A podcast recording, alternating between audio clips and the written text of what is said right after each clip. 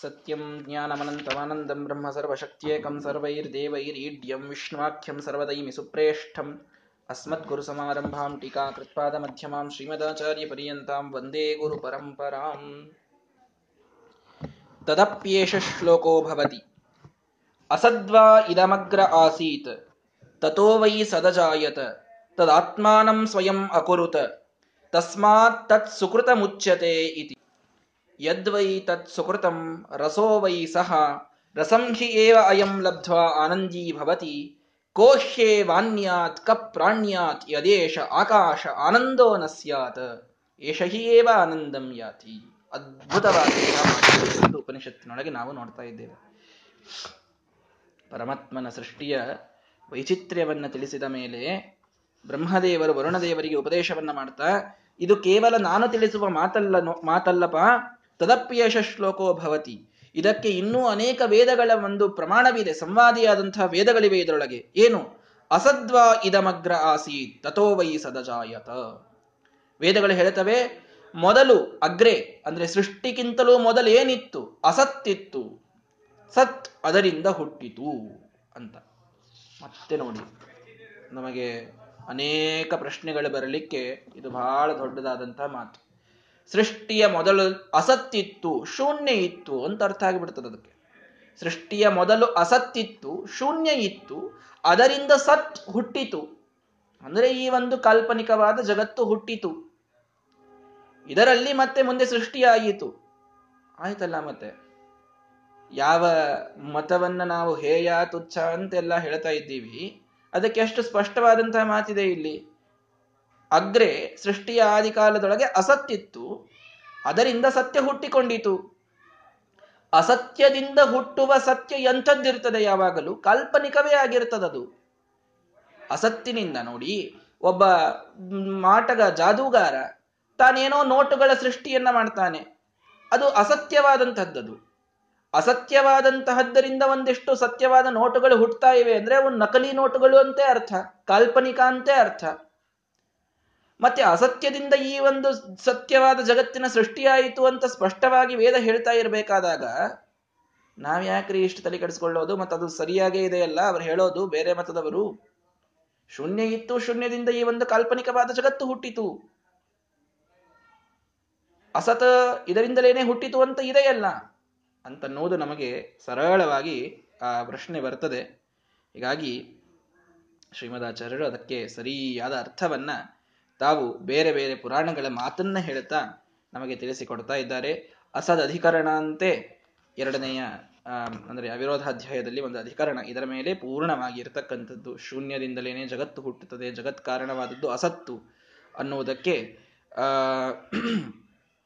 ನಮಗೆ ಸಾಕಷ್ಟು ವಾದಗಳನ್ನ ಹೇಳ್ತಾರೆ. ಅಲ್ಲಿ ಸ್ಪಷ್ಟವಾದ ಮಾತಿದೆ ವೇದವ್ಯಾಸದದು ಓಂ ನಾಸತೋ ತದೃಷ್ಟೇ ಓಂ. ಅಂತ ಆ ಸೂತ್ರದ ಒಂದು ಅಭಿಪ್ರಾಯವನ್ನೇ ಶ್ರೀಮದಾಚಾರ್ಯರು ಸಂಗ್ರಹ ಮಾಡಿ ಹೇಳ್ತಾ ಇದ್ದಾರೆ. ಅಸತ್ಯನಿಂದ ಸತ್ಯ ಹುಟ್ಟುವುದು ಸಾಧ್ಯವಿಲ್ಲ, ಎಲ್ಲಿಯೂ ಅದನ್ನು ನಾವು ಕಂಡಿಲ್ಲ ಅಂತ ಅಲ್ಲಿ ವೇದವ್ಯಾಸ ದೇವರ ಅಭಿಪ್ರಾಯ. ಅಸತ್ಯದಿಂದ ಸತ್ಯ ಹುಟ್ಟುವುದಿಲ್ಲ. ಅಸತ್ಯ ಅಂದ್ರೆ ತಿಳಿದುಕೊಳ್ಳಿ. ಅಸತ್ಯ ಅಂತಂದ್ರೆ ಒಬ್ಬ ಒಬ್ಬ ಬಂಜೆ ಇದ್ದಾಳೆ, ಅವಳಿಗೆ ಮಕ್ಕಳೇ ಇಲ್ಲ. ಅವಳ ಮಗ ಬಂಜೆಯ ಮಗ ವಂಧ್ಯಾಸುತ ಅಂತ ಅಂತಾರೆ. ವಂಧ್ಯಾಸುತ, ಇವನು ಪರಿಪೂರ್ಣವಾಗಿ ಅಸತ್. ಇವನು ಜಗತ್ತಿನೊಳಗೆ ಇವನಿಗೆ ಎಕ್ಸಿಸ್ಟೆನ್ಸ್ ಅನ್ನೋದಿಲ್ಲ, ಸತ್ತಾ ಇಲ್ಲ ಇವನಿಗೆ. ಹೀಗಾಗಿ, ಅಸತ್ಯನಾದ ಬಂಜೆಯ ಮಗನಿಂದ ಇನ್ನೊಬ್ಬ ಮಗ ಸತ್ಯನಾದ ಮಗ ಹುಟ್ಟಲಿಕ್ಕೆ ಸಾಧ್ಯನಾ? ವಿಚಾರ ಮಾಡಿ. ಜಾದೂಗರ ನೋಟುಗಳನ್ನು ಹುಟ್ಟಿಸ್ತಾನೆ. ಕಾಲ್ಪನಿಕ ನಕಲಿ ನೋಟುಗಳು, ಆದರೆ ಅಸತ್ಯವಾದ ನೋಟುಗಳು ಅಂತಂತೀರಿ ಅದಕ್ಕೆ? ಇಲ್ಲಿ ನಾವು ನೋಟುಗಳು ಕೈಯೊಳಗೆ ಕಾಣಿಸ್ಲಿಕ್ಕೆ ಅಥವಾ ಮುಟ್ಲಿಕ್ಕೆ ಇಲ್ಲೇ ನಾವು ಇವೆ.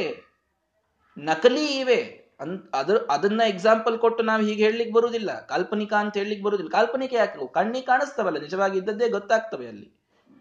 ಹೀಗಾಗಿ ಅಸತ್ಯ ಅಂತ ಅನ್ನೋದಕ್ಕೆ ಎಕ್ಸಾಂಪಲ್ ಏನು? ಶಶವಿಷಾಣ ಹೇಳಿರಿ ಮೊಲದ ಕೋಡು, ಇದು ಎಕ್ಸಿಸ್ಟೆಂಟೇ ಇಲ್ಲ.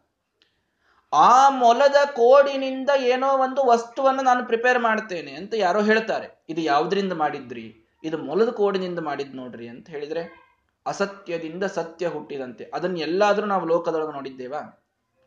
ಬಂದ್ ಇವತ್ತು ನಾನು ಬರ್ತಡೇಕ್ ಹೋಗಿದ್ದೆ. ಯಾರು ಬರ್ತ್ಡೇ? ಅದೇ ನಮ್ಮ ಓಣೆಯೊಳಗೇನು ಬಂಜಿಯ ಮಗ ಇದ್ದಾನೆ. ಅವನ ಮಗನ ಬರ್ತ್ಡೇ ಇತ್ತು, ಹೋಗಿದ್ದೆ ಅಂತಂದ್ರೆ. ಆ ಬಂಜೆಯ ಮಗನೇ ಅಸತ್ಯ. ಅವನಿಂದ ಸತ್ಯನಾದ ಇನ್ನೊಬ್ಬ ಮಗ ಹುಟ್ಟಲಿಕ್ಕೆ ಹೇಗೆ ಸಾಧ್ಯ? ಹೀಗಾಗಿ, ಅಸತ್ಯದಿಂದ ಸತ್ಯ ಹುಟ್ಟುವುದಿದು ಸಾಧ್ಯವೇ ಇಲ್ಲ. ಆದ್ದರಿಂದ ಲಿಟ್ರಲ್ ಮೀನಿಂಗ್ ಅನ್ನು ನಾವು ತೆಗೆದುಕೊಂಡು ಬಿಡ್ತೇವೆ ಅಂತ ಅನ್ನೋದು ಮೂರ್ಖತನ ಅಂತ ಹೇಳ್ತಾರೆ ವೇದವ್ಯಾಸ ದೇವರು ಏ, ಅಸತ್ಯದಿಂದ ಸತ್ಯ ಹುಟ್ಟುತ್ತದೆ ಅಂತ ವೇದ ಹೇಳದೆ ತಿಳ್ಕೊಳ್ರಿ ಅಂತಂದ್ರೆ ಯಾವುದು ಪ್ರತ್ಯಕ್ಷಕ್ಕೆ ಅನುಭವಕ್ಕೆ ಬರೋದಿಲ್ಲ, ಅಲ್ಲಿ ವೇದಗಳಿಗೆ ಅನ್ಯಾರ್ಥದ ಕಲ್ಪನೆಯನ್ನ ಮಾಡ್ರಿ ಅಂತ ನಮ್ಮ ಶ್ರೀಮದಾಚಾರ್ಯರ ಸಿದ್ಧಾಂತ. ಇದನ್ನ ಬಹಳ ಲಕ್ಷ್ಯ ಕೊಟ್ಟು ಕೇಳಿ. ವೇದದ ಮೇಲೆ ಫೆನೆಟಿಕ್ ಆಗಿ ಅಲ್ಲಿದ್ದದ್ದನ್ನೆಲ್ಲ ನಂಬಿ ಅಂತ ಶ್ರೀಮದಾಚಾರ್ಯರು ಒಂದು ಕಡೆಗೆ ಹೇಳಿಲ್ಲ. ನಮ್ಮ ಶ್ರೀಮದಾಚಾರ್ಯರ ಸಿದ್ಧಾಂತ ಅನುಭವಕ್ಕೆ ಎಷ್ಟು ಹತ್ತಿರದ್ದು ಅಂತಂತಂದ್ರೆ ವೇದಗಳೊಳಗೆ ಹೇಳ್ತದಪ್ಪ ಅಸತ್ತಿನಿಂದ ಸತ್ಯ ಹುಟ್ಟುತ್ತದೆ ನಂಬು. ಎಂದು ಅನ್ನಂಗಿಲ್ಲ ಅವರು. ನಿನಗೆ ಲೋಕದೊಳಗೆ ಪ್ರತ್ಯಕ್ಷಕ್ಕೆ ವಿರುದ್ಧವಾದದ್ದೇನಾದರೂ ವೇದದೊಳಗೆ ಬಂದಿದೆ ಅಂತ ಅನಿಸ್ತು ಅಂತಂದ್ರೆ ವೇದಗಳಿಗೆ ಅನ್ಯಾರ್ಥದ ಕಲ್ಪನೆಯನ್ನ ಮಾಡಿ. ವೇದಗಳಿಗೆ ಇನ್ನೂ ಅನೇಕ ಅರ್ಥಗಳು ಮಾಡಲಿಕ್ಕೆ ಬರ್ತಿರ್ತದೆ. ನಮ್ಮ ಅನುಭವಕ್ಕೆ ಚ್ಯುತಿ ಬರುವಂತಹ ಯಾವ ಅರ್ಥಗಳನ್ನು ವೇದಕ್ಕೆ ಮಾಡಬೇಡಿ ಅಂತ ಹೇಳ್ತಾರೆ ಶ್ರೀಮದಾಚಾರ್ಯರು. ಅಸತ್ಯದಿಂದ ಸತ್ಯ ಹುಟ್ಟುವುದು ಸಾಧ್ಯವೇ ಇಲ್ಲದಂತಹ ಮಾತು. ಅಲ್ರಿ ಮತ್ತಿದೇ ಅಲ್ಲ ಇಲ್ಲಿ ಅಸದೇವ ಇದಮಗ್ರ ಆಸೀತ್. ಅಸತ ಸದೋ ಸದಜಾಯತ ಅದರಿಂದ ಸತ್ಯ ತದೋ ವೈ ಹಾ ತತೋವೈ ಸದಜಾಯತ, ಅದರಿಂದ ಸತ್ಯ ಹುಟ್ಟಿತು ಅಂತಿದೆಯಲ್ಲ ಅಂದ್ರೆ ಏನು ಅರ್ಥ ಮಾಡಬೇಕಿದಕ್ಕೆ ಅಂತಂದಾಗ ಶ್ರೀಮದಾಚಾರ್ಯ ಸ್ಪಷ್ಟ ಅರ್ಥ ಮಾಡ್ತಾರೆ. ಸರಳ ಅರ್ಥ.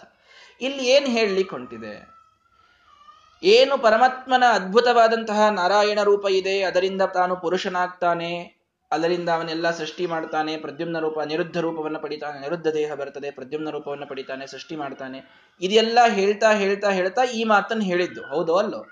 ಅದಕ್ಕೆ ಸಂವಾದಿಯಾಗಿ ನಾನು ಇದನ್ನು ಹೇಳ್ತೇನೆ ಅಂತ ಪ್ರಾರಂಭ ಮಾಡಬೇಕಾದಾಗೆ ಬ್ರಹ್ಮದೇವರು ಹೇಳ್ಯಾರಲ್ಲಿ ಮಾತನ್ನ. ಇದಕ್ಕೆ ಸಂವಾದಿಯಾಗಿ ನಾನು ಹೇಳ್ತೇನೆ ಕೇಳ್ರಿ ಅಂತ. ಮತ್ತೆ ಇದಕ್ಕೆ ಸಂವಾದಿಯಾಗಿ ಅವ್ರು ಹೇಳ್ತಾ ಇರಬೇಕಾದಾಗ ಆ ಅರ್ಥನೇ ಇಲ್ಲಿ ಬರುವಂಗೆ ಹೇಳ್ಬೇಕು ಮತ್ತೆ. ಆ ಅರ್ಥವನ್ನೇ ಈಗ ನಾನೊಂದೇನೋ ಮಾತು ಹೇಳ್ತೇನೆ.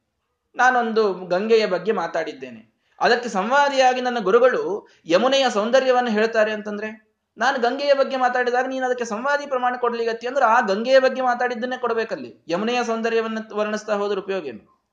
ಹೀಗಾಗಿ ನನ್, ನನ್ನ ಮಾತುಗಳಿಗೆ ಇನ್ನೊಂದು ಕಡೆಗೆ ವೇದದೊಳಗಿದ್ದ ಸಂವಾದಿಯನ್ನ ಕೊಡ್ತಾ ಇದ್ದೇನೆ ಅಂತ ಪ್ರಾರಂಭ ಮಾಡಿದವರು ಬ್ರಹ್ಮದೇವರು. ಅಂದ್ರೆ ಅಲ್ಲೂ ಮತ್ತೆ ನಾರಾಯಣ ರೂಪ, ವಾಸುದೇವ ರೂಪ, ಅನಿರುದ್ಧ ರೂಪ ಇವೇ ಬರ್ಬೇಕಲ್ಲೇ, ಬೇರೆ ಬರಬಾರದಲ್ಲಿ. ಹೀಗಾಗಿ ಆ ರೀತಿಯ ಅರ್ಥವನ್ನೇ ಮಾಡ್ಬೇಕು ನಾವು.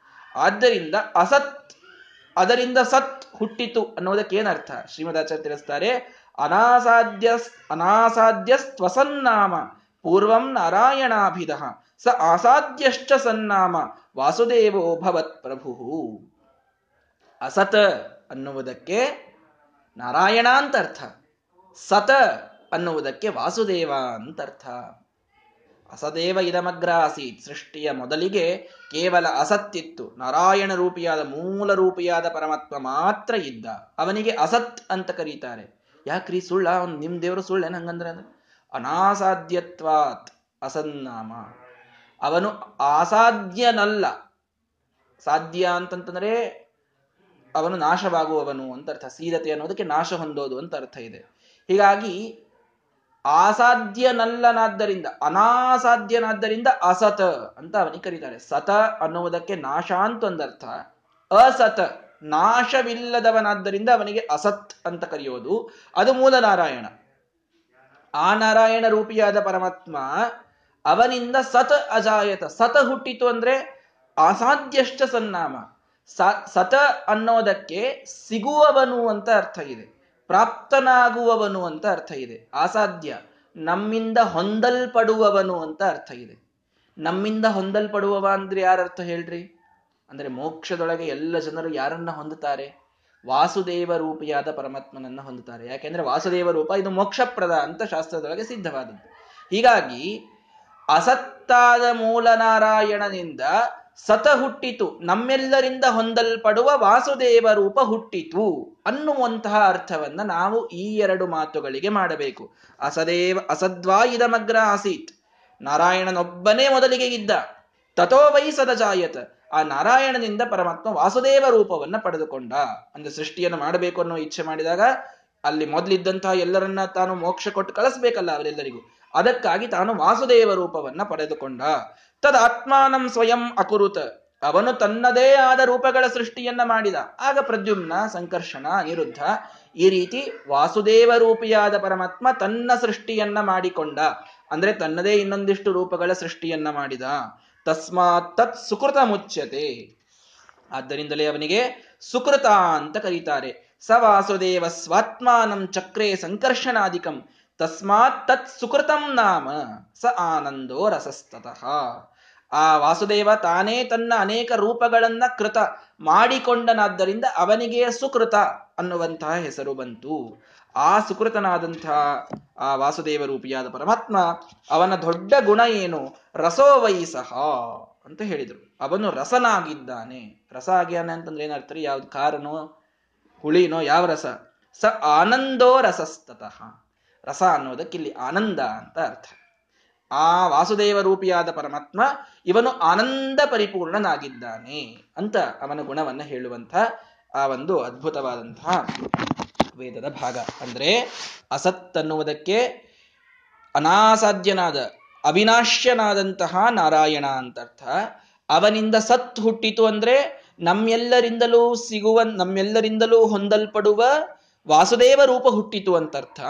ಅದು ತನ್ನನ್ನು ತಾನು ಇನ್ನಷ್ಟು ರೂಪಗಳೊಳಗೆ ಮಾಡಿಕೊಂಡಿತು ಅರ್ಥಾತ್ ವಾಸುದೇವ ರೂಪದಿಂದ ಸಂಕರ್ಷಣಾದಿ ರೂಪಗಳ ಸೃಷ್ಟಿಯನ್ನ ಪರಮಾತ್ಮ ಮಾಡಿದ ಅಂತ ಹೇಳಿ ಅದಕ್ಕೆ ಅವನಿಗೆ ಸುಕೃತಾಂತ ಕರೆದರು ಕರೆದರು ರಸೋವೈಸಹ ಅಂದ್ರೆ ಅವನು ಆನಂದರೂಪಿಯಾಗಿದ್ದಾನೆ ಅನ್ನುವ ಅರ್ಥವನ್ನ ನಾವು ಈ ಶ್ರುತಿಗೆ ಚಂದಾಗಿ ಮಾಡಬೇಕು ಅಂತ ಶ್ರೀಮದಾಚಾರ್ಯರು ಬಹಳ ಸುಂದರವಾಗಿ ಇದನ್ನು ತಿಳಿಸಿಕೊಡ್ತಾರೆ. ಇನ್ನು ಮುಂದೆ ಬಹಳಷ್ಟು ಮಹತ್ವದ ಮಾತುಗಳು ಬರ್ತವೆ. ನಾಳೆಯ ದಿನ ಅದನ್ನು ನೋಡೋಣ. ಶ್ರೀಕೃಷ್ಣಾರ್ಪಣ ಮಸ್ತು ಹರೆಯೇ ನಮಃ.